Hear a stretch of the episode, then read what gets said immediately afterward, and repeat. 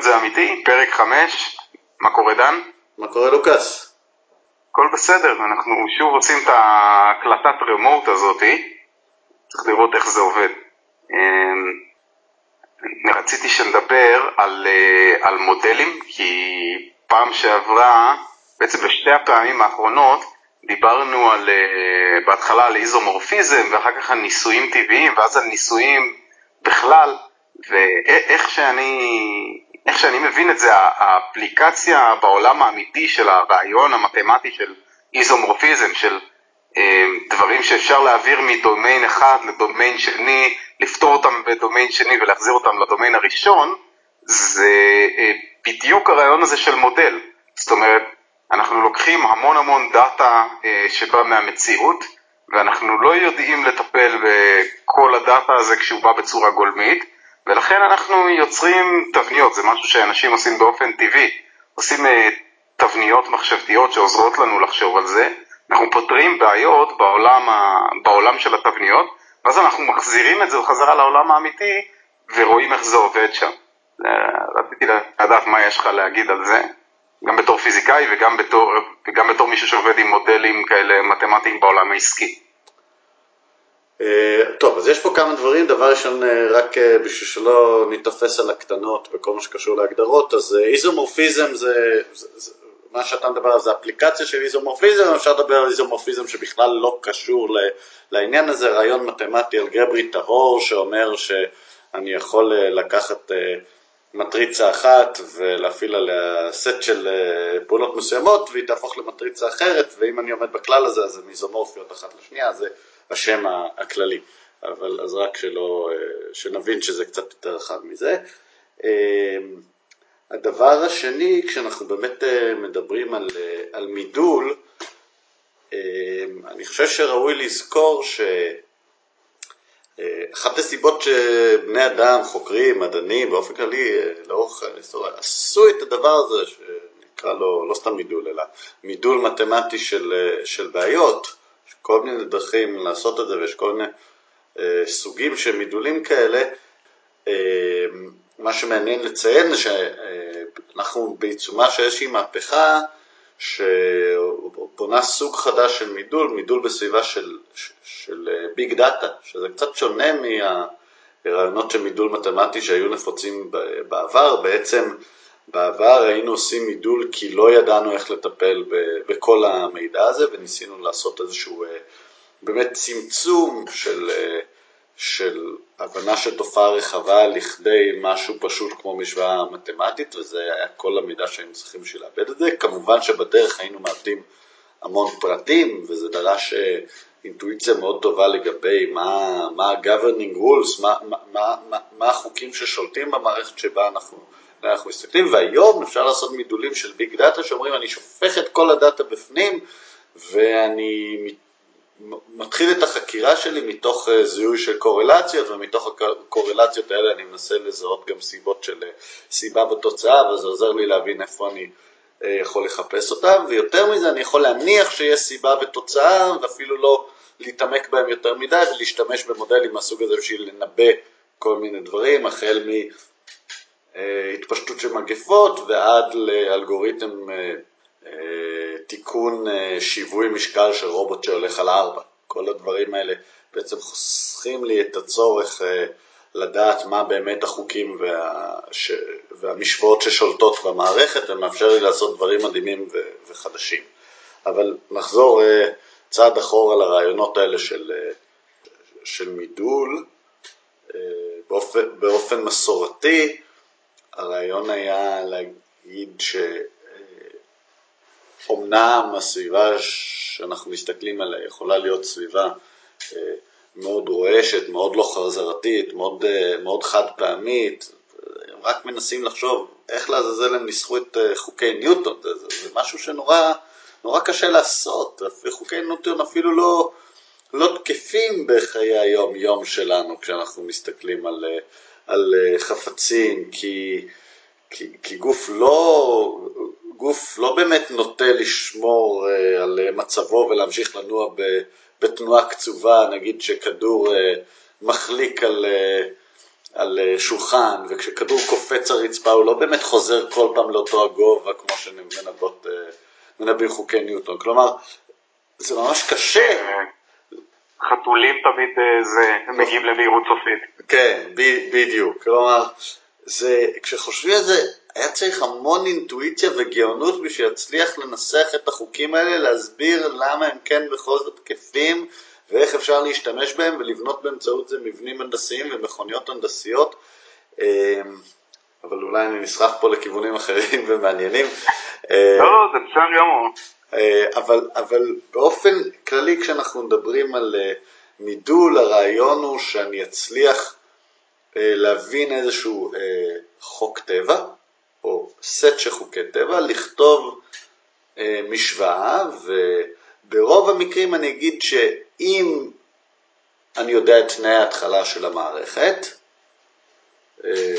כמות מספקת של מידע, ואני יודע את המשוואות ששולטות באותה מערכת פיזיקלית או הנדסית, או אפילו מעבר לזה, אולי אני מדבר על מערכת בהשאלה אולי אני יכול לעשות uh, מין כזה משוואות של, של, של מערכות סוציאליות אולי אפילו, סוציולוגיות.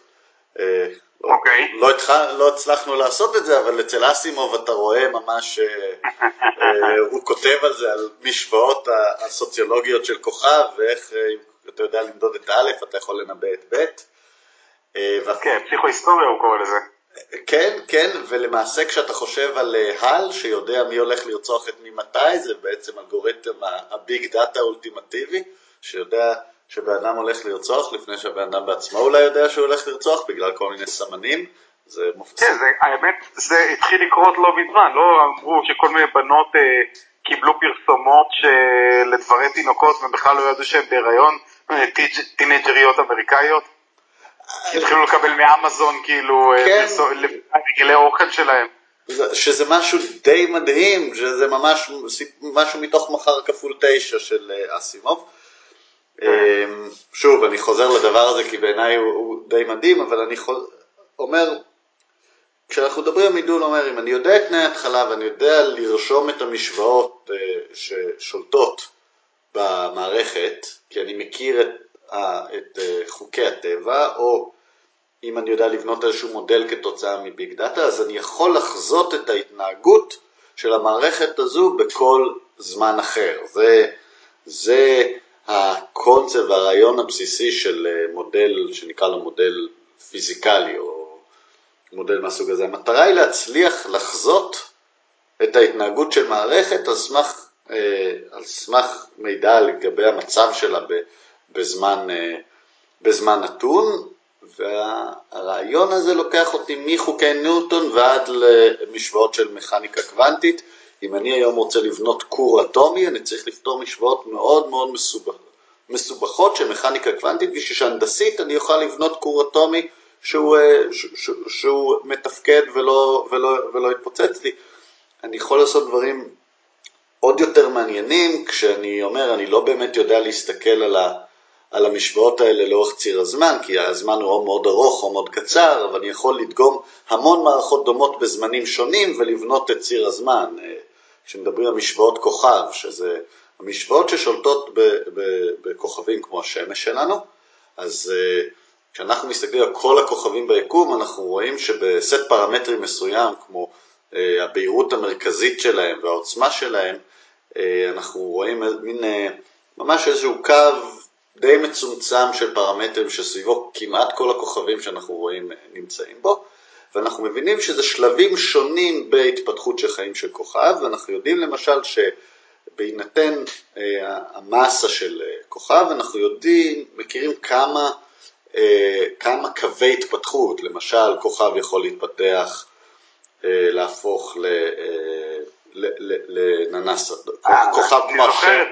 כן, כוכב. היה לנו את זה בפיזיקה בכיתה ח', אה, ננס אדום, אה, כן, כן. ענק חום וכל החרא הזה. אז אנחנו יודעים היום ממש לרשום את המשוואות שמראות למה מעבר למסה מסוימת, אה, מסת צ'נדרה סקר, על שם הפיזיקאי ההודי שניסח את זה, כוכב בסופו של דבר יהפוך לחור שחור, במקרה אחר הוא יהפוך לכוכב ניוטרונים, במקרה אחר הוא יהפוך לננס אדום או לענק, לענק אדום. אנחנו יודעים, ממש יש לנו משוואות שמתארות את זה, הן מאוד מאוד מורכבות, הן כוללות משוואות קלאסיות ומשוואות קוונטיות, והכל נמצא שם, ומה שיפה זה שהמשוואות ממש מתארות את מה שאנחנו רואים בחוץ. ומה שיפה בהתפתחות המדעית זה שכל פעם או שאני מסתכל על המודל שלי ואני אומר בוא נסתכל עליו, המודל המתמטי שמתאר את, את התופעות שאני אסתכל עליהן, בוא נסתכל עליהן בתחום חדש של תופעות ונראה, אולי אני מנבא שיקרה אפקט מסוים ואז אני הולך למעבדה ומנסה למצוא את אותו אפקט, דוגמה לזה זה החיפוש של בוזון היגס.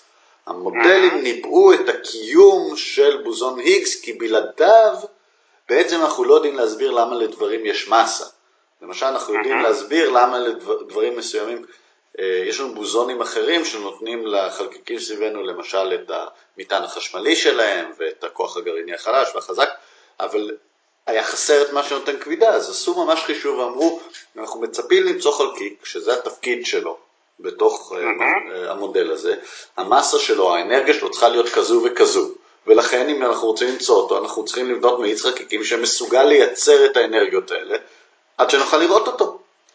אז, אז קצת, קצת דיברנו על הדברים האלה, זה קצת כמו התחזיות של אה, מנדלייב, אה, על יסודות בטבלה כן, המחזורית כן. שהיו חסרים. שהוא בנה מודל אגב מאוד מאוד יפה והרבה יותר מופשט, הוא כמעט כמו מודל סוציולוגי. הוא, כן, הוא כן. אמר, יש פה איזשהו סדר, יש פה איזשהו עניין, פיתח את זה, כמעט, זה ממש לא מודל מתמטי, ורק מאה שנים אחר כך, או אולי אה, פחות, לא משנה, חמישים שנים אחר כך, בא נילס בור והצליח להסביר למה המודל של מנדלייב נכון, עם רמות כן, האנרגיה באטום. גם, גם ראינו שזה לא, לא, לא בדיוק כמו שהוא התכוון שזה יהיה, זאת אומרת, יש שם את המתכות מעבר שלא בדיוק בחוקיות של, נכון, ה... נכון, אבל אה, עצם ההכרזה... של השמונה, אבל, אבל זה הקונספט. עכשיו רציתי, רציתי שנתרחק טיפה ממודלים, כי תכלס, כן קצת כיסינו את הנושא הזה וגם את הקטע של איזומורפיזם, אה, גם האמיתי שתיארת קודם, המטריציוני, וגם קצת יותר מופשט. זאת אומרת, גם במתמטיקה, בטח בהנדסה, מעבירים בעיות ממרחב של בעיה מסוימת למרחב של בעיה אחרת, כי שם יותר קל לפתור את זה, ואז מחזירים. אבל אה, אם אנחנו כבר על הגל הזה, אז כשיש לנו מודל, הדבר שאנחנו עושים איתו, שהוא הכי שימושי בעיניי, נקרא סימולציה. סימולציה זה לא מודל. אה, אתה רוצה להרחיב על זה? אתה רוצה שאני אשאל על זה שאלות? אני חושב שרק שווה להסביר שכשאנחנו אומרים סימולציה אנחנו מתכוונים לאנשים שונים בתחומים שונים מתכוונים לדברים קצת שונים. אז בדרך, שווה, שווה להבין את זה. בדרך כלל כשמדברים על אה, סימולציה במדע כמו פיזיקה, הכוונה שלנו היא אה, שאנחנו, אה, אם אין לי, היא אחת משניים. אם אני יכול לפתור את המשוואות אנליטית אז אני לא צריך סימולציה. אם אני, יש לי בעצם משוואות שאני לא יודע לפתור אותן ביד, אז מה שאני צריך זה להכניס פנימה מספרים ולראות אה, מה יוצא.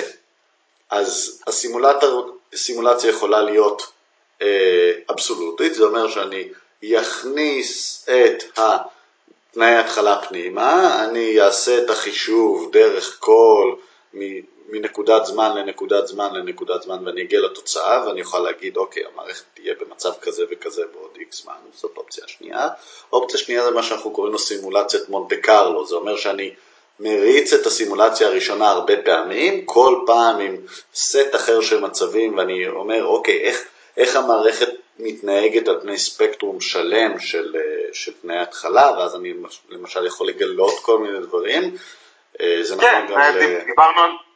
דיברנו על זה כשדיברנו על uh, תכונות מתגלות, נכון? נכון. אנחנו רוצים, כשהמערכת היא לא לגמרי ניתנת לתיאור, אנחנו רוצים לבדוק אותה בהרבה מצבים כדי לקבל איזשהו סדר גודל כללי, ואז אם היא כאוטית נורא זה לא ייתן לנו הרבה, אבל אם היא לא כאוטית, אז, או חלקים שלה לא כאוטיים, אז אנחנו נזהה תבניות uh, של התנהגות פשוט. חד משמעית. עכשיו, כשחושבים על זה, בעצם אין מניעה, זה, זה לוקח אותנו לסימולציות כמו בסימולציות שעושים בתחומים אחרים, למשל סימולציית מכירות, סימולציית אה, משחקי מלחמה, מה שאנחנו עושים זה... כן. רגע, רגע, לפני שאנחנו מגיעים לזה. אבל הפואנטה אה... שלי היא, היא אחרת, שלפעמים סימולציה מטרידה לבד... לגלות מה יהיה, או מה סביר שיקרה, ולפעמים סימולציה מטרתה לאמן אנשים. כן, אז... אז, אז שזה משהו אחר לחלוטין. לא יודע אם זה משהו אחר לחלוטין. אני, אני אגיד לך איפה אני רואה את הגשר. אה, אני, אני מתעסק עם סימולציות בעבודה מדי פעם, אני לא איזה אנליזטור מומחה, אבל אנחנו עושים מה שנקרא אנליזות אה, חוזק, לפני שאנחנו רוצים אנליזות אחרות. בדרך כלל האנליזה הראשונה שעושים בהנדסה זה חוזק, קשיחות. אה, כשקשיחות זה משהו שכבר לפני איזה 300 שנה סיימו לפתח את המשוואות שמתארות איך קורות מתנהגות, איך קורות קורסות, זה, דברים שאנחנו אוהבים להגיד שזה לא מדע טילים, גם כשזה כן מדע טילים, אבל, אבל, אבל כן, יודעים איך לעשות את, ה, את הסימולציות האלה. הרבה יותר קל לפתור את זה עם סימולציה מאשר לפתור את זה אנליטי, כי, כי מחשב יכול לעשות פשוט הרבה יותר חישובים. אז אם אני מצייר את המודל בתלת מימד, אני לא צריך להזין את כל הנתונים ידנית, מספיק שציירתי, ואחר כך אני יכול להפעיל עליו אה, כוחות דמיוניים ולראות אה, מאמצים ושקיעות דמיוניות, זה סימולציה, לא, לא חתכתי את הברזל, לא בניתי את זה, לא, לא שמתי עליו משקל ולא בדק. אני, אני מתכוון, בתיאור שלי שאמרתי גם אה, מערכות הנדסיות, בדיוק לזה אני מתכוון, אבל זה שונה למשל מסימולטור שמטרתו לספק תנאי סביבה בשביל לאמן בן אדם או לאמן מערכת. רגע, יש, יש לאמן ויש לבחון, כי אם, אם אה, אנחנו רוצים אה, לבדוק איזשהו תרגיל, ובואו נעבור עכשיו לדומיין השני, לעולם של אה, לחימה, ונתחיל מג'ו-ג'יסו ברזילאי, כי זה הכי קל לנו להדגים. אז אם אני לומד תרגיל חדש, ואני רוצה לבדוק אותו, לראות איך הוא עובד, אני יכול בדיוק לעשות סימולציה, זאת אומרת, אני לא נלחם עכשיו בתחרות עם מישהו, אני אפילו מבקש מחבר, אני אומר לו, תשמע, קח לי רגע את הגב ותתקיף ככה, ואני מתחיל להתאמן על איזה יציאה. בהתחלה אני אפילו אבקש כאילו שהוא לא יעשה כלום, אני רק רוצה ללמוד את התנועות, ופה התפקיד של הסימולציה הוא לא ממש לאמן אותי, אלא בדיוק כמו בסימולציות ההנדסיות, לבחון איך המערכת מתנהגת, או מין סוג של מונטה קרלו כזה. או אולי זה בכלל אה, סביבת הפיתוח שלך. נכון, אבל זה עדיין, זה עדיין מתנהג הרבה יותר כמו סימולציה מהסוג שדיברנו עליו הרגע, מאשר הסוג שאנחנו הולכים לדבר עליו עוד מעט. fair enough, fair enough. נכון? Uh... גם, ב, גם בעולם הלחימה יש סימולציות מהסוג הראשון שהן פשוט אה, אמצעי לבדוק דברים, או לנסות לחזות דברים. חד, חד משמעית, אני, אני, אני מסכים עם האמירה הזו, אבל אה, אני חושב שלפעמים אנשים שומעים סימולטור וחושבים אולי על משהו קצת אחר. אוקיי, אז, אז עכשיו אנחנו אומרים, אבל בגלל שללחימה יש תכונות של אה, תחומי עיסוק אנושיים אחרים אין. זאת אומרת, בלחימה יש יריב, בתחומים אחרים אין. לחימה היא בריל טיים, לא כל התחומים האחרים בריל טיים. אתה יכול אה, למות, להתפוצץ. כן.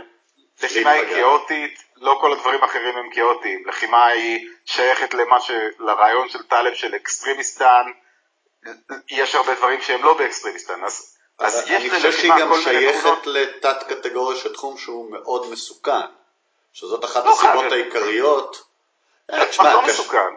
אה, תשמע, כשאתה מסתכל על סימולטור טייס למשל, של אה, קרבות אוויר-אוויר, אחת הסיבות העיקריות שמאוד קשה לסמלץ את זה באמת כמו שאנחנו עושים באימון, ולכן אתה בונה סימולציה ממוחשבת, מלאכותית. לא, או, ממוחש... או, או ממוחשבת או שאתה קובע חוקים, אתה בדיוק רוצה, ואם זה לחבר את זה למה שדיברנו בהתחלה, יש לך מודל, אתה רוצה לבדוק איך הדברים השונים שרצית להכניס למודל, איך האינפוטים השונים מתנהגים בתוכו, אבל אתה לא יכול לבדוק את הכל עד הסוף.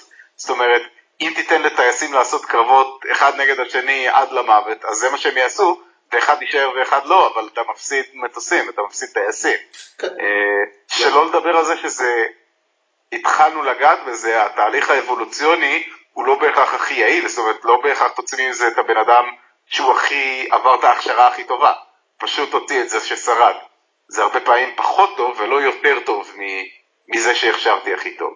אז אז במובן הזה יש הרבה דברים שכדאי לנו לעשות איתם סימולטור. סתם אני אתן דוגמה, הייתי במילואים בסימולטור של מטווח, שמטווח זה לא דבר מסוכן, או לפחות יש בו פוטנציאל לסכנה, אבל ברוב המטווחים אנשים לא נפגעים. מה שטוב לעשות סימולטור ולא לעשות מטווח זה שזה פשוט חוסך המון זמן. המון זמן, תחמושת. כן, אה, נגיד המערכת יקרה, התחמושת יכול להיות זול, לא משנה, העיקר זה שאתה יכול לעשות את האימון הרבה הרבה יותר אפקטיבי, כי אתה אה, פורץ את מעטפת הבטיחות, אין לך קו יורים, אתה רואה את המטרות ישר, לא צריך ללכת ולספור אותן, לא נופלות לך מטרות בגלל הרוח, זה, זה, זה די טוב לעשות סימולטור גם למטווח. כן, כן, אז אה, בעצם אנחנו אז יש סימולציות שמטרתן לבדוק איך המערכת תתנהג, יש סימולציות שמטרתן לאפשר לך לבדוק כל מיני דברים, יש סימולציות ממוחשבות, יש סימולציות לא ממוחשבות, ואחת הסימולציות שאנחנו אוהבים זה לעשות בעצם משחקי מלחמה משחקי סימולציה של סיטואציות אמיתיות, עם מחשב או בלי מחשב. כן, אה, תשמע, ספארינג של ג'ו-ג'יטסו הוא סימולציה של קרב תחרות. אם לא היה קיים הארכי-טיפוס של קרב תחרות, אה, ל sparring לא הייתה משמעות. קצת דיברנו על זה בפרק שדיברנו על תכונות מתגלות, כי, כי הסימולציה הזאת נוצרת בגלל החזרתיות. אם התחום לא היה חזרתי, אם הוא היה נורא נורא כאוטי וכל קרב היה לגמרי שונה, כל פעם ששני אנשים היו מתגוששים, כן, עושים grappling, זה היה לגמרי שונה מכל הפעמים האחרות, אז, אז לא היה פה חוקיות, לא היה בכלל מה לגלות. בגלל שהמקרים דומים אחד לשני, ואנחנו יודעים לסנן את הגנרי, את החזרתי, מתוך כל המקרים הפרטיים, רק בגלל התכונה הזאת אנחנו יכולים להגיד, אוקיי, אז זה משהו שמדמה משהו אחר, ובגלל זה, לפי מה שקורה במשהו, אני יכול להבין מה היה קורה במשהו האחר, אולי, או בממוצע. כלומר, אנחנו אומרים שאם אתה רוצה להתכונן לתחרות, לעשות הרבה ספארינג, זה צריך להיות חלק אה, מרכזי באימון שלך, גם אם לא יחיד. נכון, מצד שני, יש לזה גבולות, כמו שדיברנו על uh, טייסים, אז יש את הדוגמה הקלאסית הזו שמתאגרפים, שאתה יודע, הם לוחמים אימתניים, אבל כשהם מסתבכים בקטטה, אז הם נותנים למישהו אגרוף בלי כפפה ושוברים את היד. אני חושב שאפילו היה מייק טייסון שזה קרה לו.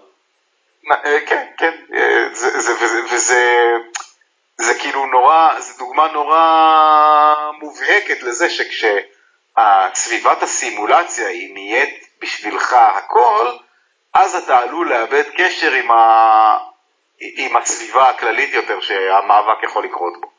אוקיי, okay, מה שהופך אגב את, ה... את המלאכה הזו של לבנות סימולציה או סביבת אימון טובה לקשה, מסובכת ומעניינת. מעניין זה הופך זה בטוח להיות מעניין. השאלה תמיד איך אתה גורם לזה להיות מייצג. אה, דיברנו על זה שהזכרנו במאמר של גדעון, היתרון שבקופסה ושאנחנו רוצים סביבות חזרתיות באימונים כי, כי זה הסביבות שבהן קל לנו ללמוד. ה flip side של זה הוא שאנחנו פחות מדמים. כן, בעצם מה שאנחנו עושים, אנחנו בעצם מנסים לסגור את החוג, כשאנחנו מדברים על על, על סביבות שבהן קשה ללמוד, מנסים לסגור את החוג של מערכות שבאופן טבעי הן סביבות של חוג פתוח. נכון, ו- ו- ולכן היסוד הראשון שאני רואה לסימולציה מהסוג הזה, איך לעשות סימולציה טובה, הוא שיהיה דומה למציאות אבל בטוח. כן, זה נשמע כמו ה prescription הראשון. אם אנחנו זוכרים מה צריך בשביל קראנו לזה למידה אבולוציונית, ניסוי וטעייה, אבל אתה קראת לזה בשם יפה, מה נדרש לנו בשביל שנצליח לפתח אינטואיציה? עכשיו, אינטואיציה אמיתית, לא אינטואיציה אה, שקרית של, אה, של קיצוניסטן, אלא לייצר את הסביבה שבה יש לי מספיק חזרות, זה מספיק בטוח, יש קשר בין מה שאני עושה אה, לתוצאה, יש, זה, אני מקבל את הפידבק מספיק מהר ומספיק ברור ויש, אין יותר מדי רעש, אם אני יכול לייצר את התנאים האלה בסביבת האימון שלי, אז אני כנראה אוכל לאמן אנשים בצורה מאוד מאוד אפקטיבית.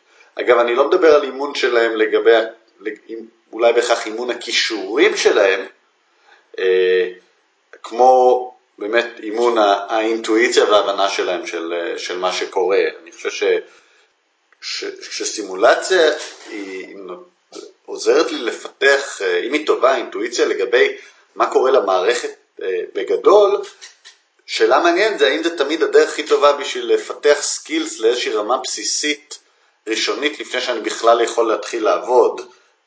אתה נתת דוגמה יפה שיכול להיות שדרך מצוינת לפתח את התקשורת וה, והמודעות הסביבתית, של, סביבתית במובן של הסביבה הקרובה שלהם, של חיילי חי"ר, לתת להם לשחק כדורגל אחד עם השני. ויכולים להבין איפה כל אחד נמצא ומה כל אחד עושה ומה קורה, ויכול להיות שאם ישר תזרוק אותם למשהו שיש בו המון המון המון משתנים, בלי שיש להם איזשהו skill בסיסי, יהיה להם אה, קשה לפתח את היכולת הזו במקביל לכל שאר הדברים, ואז אם אתה מבודד את הדבר הזה, אתה אולי תוכל לעזור להם לפתח את הדבר הזה יותר מהר, כמו שאתה אוהב לדבר על, אה, אימונים ספציפיים בג'ו-ג'יטסו. כן, אז רגע, רציתי להגיד שני דברים על מה שאמרת. קודם כל, אני, אני לא רואה את הניגוד בין uh, כדורגל ובין סימולציה יותר מסובכת, להפך. אני רואה את הניגוד בין לתת להם לשחק כדורגל, או לתת להם לעשות תרגיל בחוג פתוח על מטרות קרטון. אני חושב שתרגיל בחוג פתוח יהיה פחות יעיל מתרגיל בחוג סגור, כמו כדורגל. זה דבר ראשון. ודבר שני, די, הכנת לי פה את, ה, את היסוד הבא שרציתי לדבר עליו, שהוא ה... שעיקר ההכנה הוא מנטלי. זאת אומרת, במקרה של לחימה, ויש לך אין סוף משפטים האלה, יש את נפוליאון, אה, אוהבים לצטט אותו, הרוח לחומר במלחמה הם כמו אחד לשלוש, או איזה משפט כזה.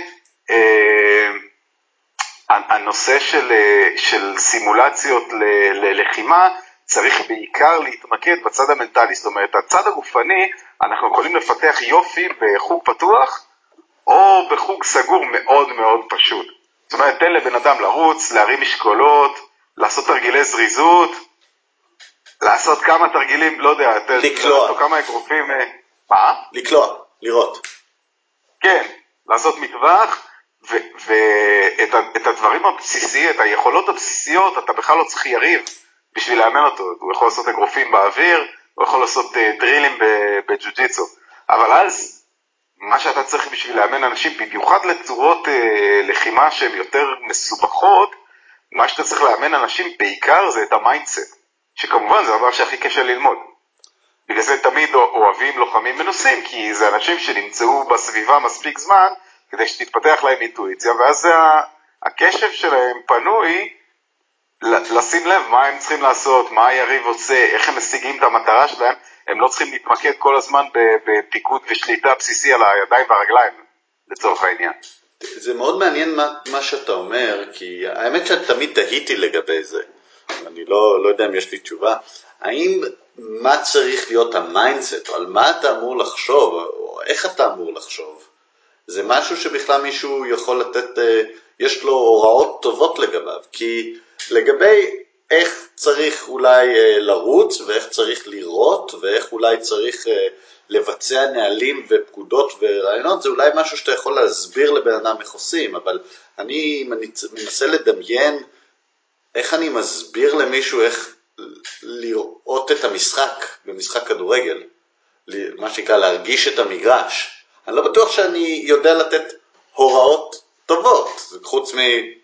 תשים לב איפה החברים שלך, או תרים את העיניים ותסתכל, במקום להסתכל על הכדור, אני, או תסתכל רק על הכדור, אני, אני אפילו לא יודע מה, מה ההוראות הנכונות. לא, לא בטוח שיש הוראות נכונות לאיך ללמוד. אה, אני חושב שהרבה מהדרכה טובה זה לעשות הרנסינג, אה, לרתום את, ה... לרתום את הפיתוח האינטואיציה אצל כל אחד. בגלל זה ג'ו-ג'יסו זה כזה תחום סבבה, כי בקבוצות טובות רוב האימון הוא ספארינג. כשרוב האימון הוא ספארינג, רוב הזמן אנשים חווים ולומדים על ידי ניסוי וטעייה. כן. שזה מה שעובד בסביבות חזרתיות. ומה שמעניין... כן, סליחה. אני לא בטוח שיש אה, קיצור דרך גנרי. יש קיצורי דרך אה, ספציפיים. למצבים מסוימים אתה יודע להגיד לבן אדם, אם ת, ת, תעשה עכשיו דריל של 54, אה, אז באימון הבא הסבירות שלך להצליח 4 היא יותר גבוהה. אוקיי, יש את הנושא של רצפים, דברים מהסוג הזה ש, שאפשר... שיכולים. קצת להאיץ את התהליך הטבעי, אבל אני לא יודע אם יש משהו שיכול להחליף את התהליך הטבעי. זה, של ניסוי וטעייה. זו שאלה מעניינת, כלומר לפעמים אתה יכול לתת למישהו תיקון מאוד ספציפי על טכניקה ופתאום זה יפתור לו אותה, ומאותו רגע יהיה לו הרבה יותר קל לבצע כי עזרת לו להבין משהו שאולי לוקח לו עוד חודש או עוד שנה אה, להבין, כי הוא מקובע על איזושהי תבנית תנועה מסוימת, כי הוא חושב שככה עושים, ופתאום אתה יכול לתקן לו איזה מנח גוף קטן, איזושהי תנועה, מה עושות הרגליים, מה עושה הגן, ופתאום קיצרת לו את הדרך, כנראה שהוא היה מבין בעצמו זה. אני מניח שזה נכון גם לגבי תחומים אחרים, אה, כמו כדורגל או הסתערות על יעד אה, מבוצר. מה שאני חושב שמעניין לציין, שבג'ו-ג'יצו ברזילאי אתה כל הזמן נמצא בתוך המכונת כביסה.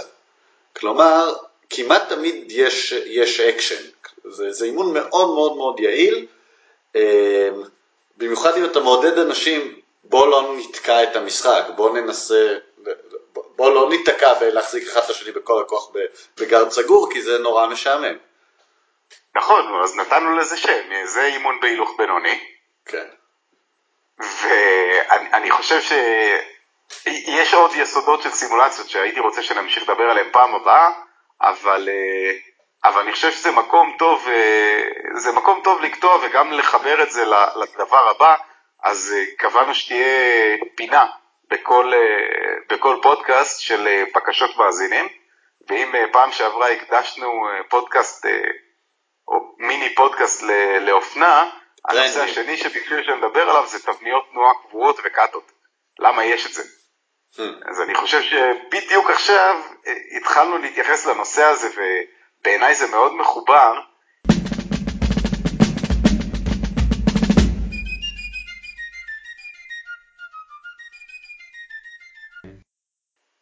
אז, אה, אז, אז גדעון רצה שנדבר על למה, למה יש קאטות.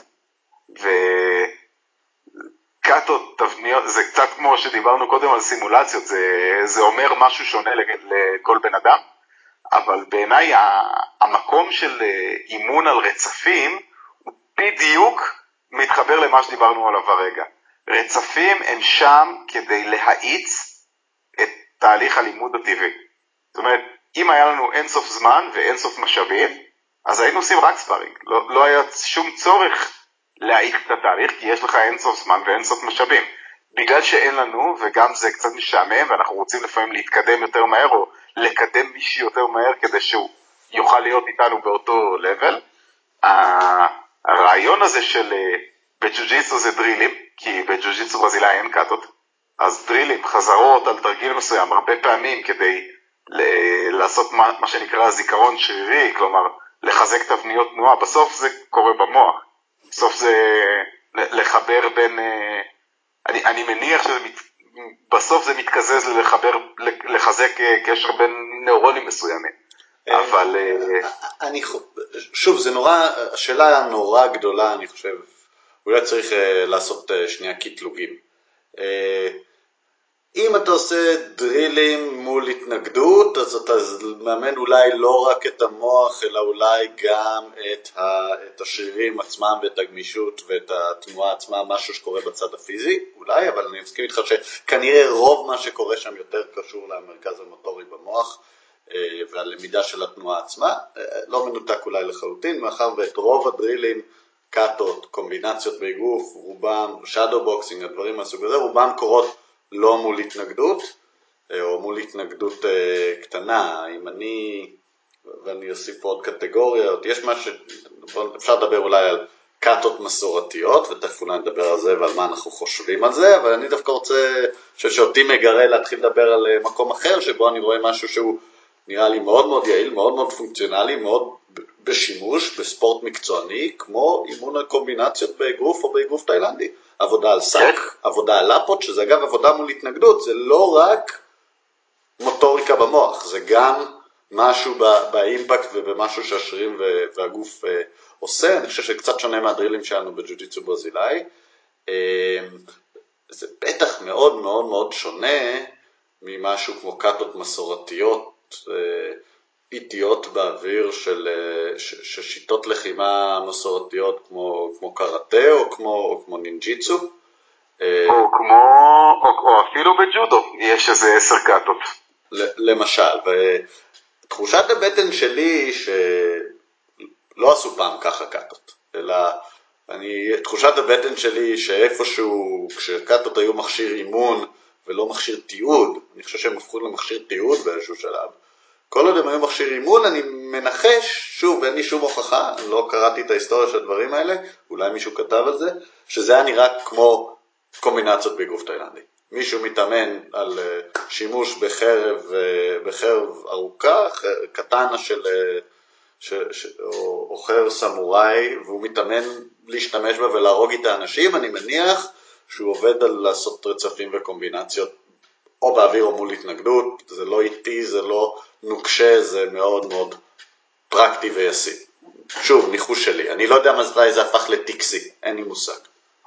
אז, אז, לי, אז לי יש תיאוריה לגבי, לא מתי, אבל איך זה הופך לטקסי. ואני אגיד את המשפט, וזה ישר, כל מי שעשה צבא זה יקניץ אותה אסוציאציה. חמש אצבעות על ידי תחיזה. נגיד, הנושא של פריקת נשק הוא בדיוק מין רצף פעולות כזה שהוא לא נחוץ. עכשיו, כשההיסטוריה מתקדמת, ו, או בתקופות ש... צריך קצת להסתיר דברים, או בכלל צבאות, זה ארגונים גדולים כאלה, ולא לא, לא חייבים להיות מאוד יעילים, ואנשים נוטים להתפזר גם עם הידע שלהם ולערבב בין הטקס ובין התוכן ובין הסיבה ובין התוצאה, אז בדיוק יכול להיות לך בן אדם שהוא אלוף בהחלפת מחסניות, ומצד שני הוא גם מבזבז נורא הרבה זמן על לתרגל חמש שעות צבאות ידית אחיזה, נשק פרוק לבדיקה. האמת שזה יפהפה בעיניי, החיבור שאתה עשית של טקס אה, שימון שמירה וטקס אה, פריקה ל, ל, למשמרת שעולה, למשמרת שיורדת כקאטה, זה האמת יפהפה. זה, זה ב... כשאני חושב על זה אחורה זה ממש ככה, זה איזשהו מין טקס ש... אגב, ברור לי ה... הרציונל מאחורי לעשות טקס כזה. אני זוכר כמה עייף וטיפש הייתי כשעליתי לשמירה, כשירדתי לשמירה, זה שהיה איזה מין טקס ואיזה קצין שכיסתח את כולנו ווידא שאנחנו לא בטעות אה, הולכים לישון עם כדור בקנה, כנראה שזה הציל איזשהו אה, חייל או שניים מתישהו בעבר. יעיל? לא. לא, זה, זה, זה לא יעיל, אבל, אבל זה כאילו מתחבר לאותה צורת חשיבה, אז עושים גם את זה וגם את זה באותה רצינות, למרות שהחלפת מחסניות זה נורא חשוב, ופריקת נשק מהפן הלחימתי זה בכלל לא חשוב, כי כשאתה נלחם אתה לא אמור לפרוק. אין ספק, זה... ואנחנו גם אה, מבינים שזה איזושהי מעטפת בטיחות לשגרה ש... שנוצרה, אבל מעניין, מעניין הקישור הזה שעשית, ובאמת, זה באמת הופך לטקסי, ואם אתה מסתכל על קאטות עתיקות, מעניין מתי הטקסי הזה הפך, בתחושת בטן שלי, זה איזשהו מכשיר תיעוד למשהו שהיה. אנחנו קצת מאבדים אולי את הקונטקסט שלו. נכון, אתה, אתה יודע איזה סרטון אני רוצה, אני אשים בשואו נוטס את ה... יש את ההחלפת משמר בגבול הודו-פקיסטן, ראית את זה? כן, אוי, זה נהדר. אז, אז, אז זה בדיוק כאילו נראה לי רלוונטי למה שאנחנו מדברים עליו. כן. על משהו שהוא כאילו לגמרי לגמרי לא נחוץ יחסית ללא יודע מה. איפה שעשיתי מילואים בכרם שלום, הגבול הישראלי, הגבול המצרי, אין שום טקס ואין שום כלום. המשאית האחרונה עוברת וסוגרים, נועלים את המעבר. כן, ולא, ולא, ולא, טוב, שם באמת יש המון המון אוברטונים מעל הדבר הזה, ועכשיו באמת uh, הבעיה מתחילה כמובן כשאנשים מתחילים להתבלבל ולהגיד שקאטות מסורתיות באוויר כשלעצמן מכינות אותך ללחימה, שיש להם איזושהי תרומה ל... לפרקטיס עצמו, ללהשתפר. עזוב להשתפר, ליכולת שלך להתמודד מול מישהו שבאינטרס מנוגד איתך. או בשפת אה, העם, ללכת מכות. כן. כלומר, יש איזו טענה ש... שוטוקן מסורתי, בסדר, לא, סתם בתור דוגמה, אני לא, לא מכיר מספיק, אני זוכר שבשוטוקן גם עשינו ספארינג, אבל אם, אם יש איזשהו רעיון שאומר אנחנו נעשה רק קאטות מסורתיות, או אגב אנשים לוקחים את זה הרבה יותר רחוק, תעשה טאי צ'י, שזה רק קאטות, במובן מסוים, או ב- לבד או בשניים, ואתה באיזשהו אורח קסם, ההכשרה הזו תהפוך אותך ללוחם, ואם מישהו יתקיף אותך ברחוב, פתאום הכל יצא החוצה ואתה תהרוג אותו עם הצ'י שלך. אז זהו, אז אה, אמרתי לך, אני, אני, הצד שלי בוויכוח הזה הוא מאוד מאוד ברור, אני תמיד אהיה בעד הדברים המעשיים ובעד הדברים שאפשר לפרט בדיוק למה א', ב' גורם לך ליכולת לג' ד', מה שכן, צריך לזכור שבתחומים כאוטיים כאלה אתה יכול להיות מופתע, וראיתי, דיברתי על זה כבר, ראיתי לוחמים אה, מצוינים שהפרקטיקת האימון שלהם נראתה לי ונשמעה לי מגוחכת לגמרי, אתה יכול להיות מופתע בחיים, ו... אין, פה איזה חוק אה, כללי שהוא תקף במאה אחוז. לא חוק כללי, אני אומר חוק פרקטי, כלומר, אני, אפילו לא, לא, לא, לא ממש צריך שיראו לי סיבה ותוצאה, מספיק שיראו לי סטטיסטיקה אמינה. שמתאמנים ככה, ואחרי זה הולכים מכות ככה, ועובדה שהם אה, מנצחים. עכשיו, ברור שאם ילכו מספיק מכות, כל הקאטות לא ישנו שום דבר, כן, אבל תראה לי סטטיסטיקה שאומרת אנשים שהתאמנו בצורה מסורתית, קאטות באוויר, ואז במפגש ראשון בודד אה, חיסלו את היריב שלהם אה, בלי בעיה, ושזה קרה הרבה פעמים. אני די בטוח לא. שלא תמצא סטטיסטיקה כזאת. לא תמצא סטטיסטיקה כזאת, כי לא תמצא סטטיסטיקה, נקודה. תראה הרבה אנקדוטות, הרבה מידע מוטה, אבל אה, שוב, אני אחזור על הטענה הזאת הרבה פעמים. לחימה גופנית זה דבר שהוא כל כך לא חשוב, שאנשים פשוט לא טורחים אה, לחקור את זה באמת, כי אין סיבה. ברגע שיש משהו חשוב, אנשים מתחמשים, זה או באים בקבוצה מאוד גדולה. מסכים איתך, מסכים איתך. אני חושב שיותר מה... אה, מההיבט ה... no bullshit, כאילו להשתדל לא, לא לספר לעצמנו סיפורים, זה נראה לי פשוט מגוחך. אה, כן, אז בסדר, אני בעד לחימה בשרלטנות ו... ו... וספקנות בריאה וגם ספקנות לא בריאה, זה מבחינתי זה, הנה, זה אפילו השם של הפודקאסט שלנו, ככה שומרים את זה אמיתי. בהחלט. אמ, טוב, עוד הערות על הנושא? אני חושב ש... לא, נראה לי שנעשו כיסינו את זה מהזוויות המעניינות של זה. בטח יהיה על זה אחרי זה ויכוח מאוד, אה, מאוד ער ואמוציונלי, כמו שהדברים האלה בדרך כלל גוררים, אה, אבל אנחנו אה, שמחים לזה. לא, הלוואי שאני אהיה מספיק פופולרי כדי שמישהו מקשיב ובכלל ירצה להתווכח. אשכרה.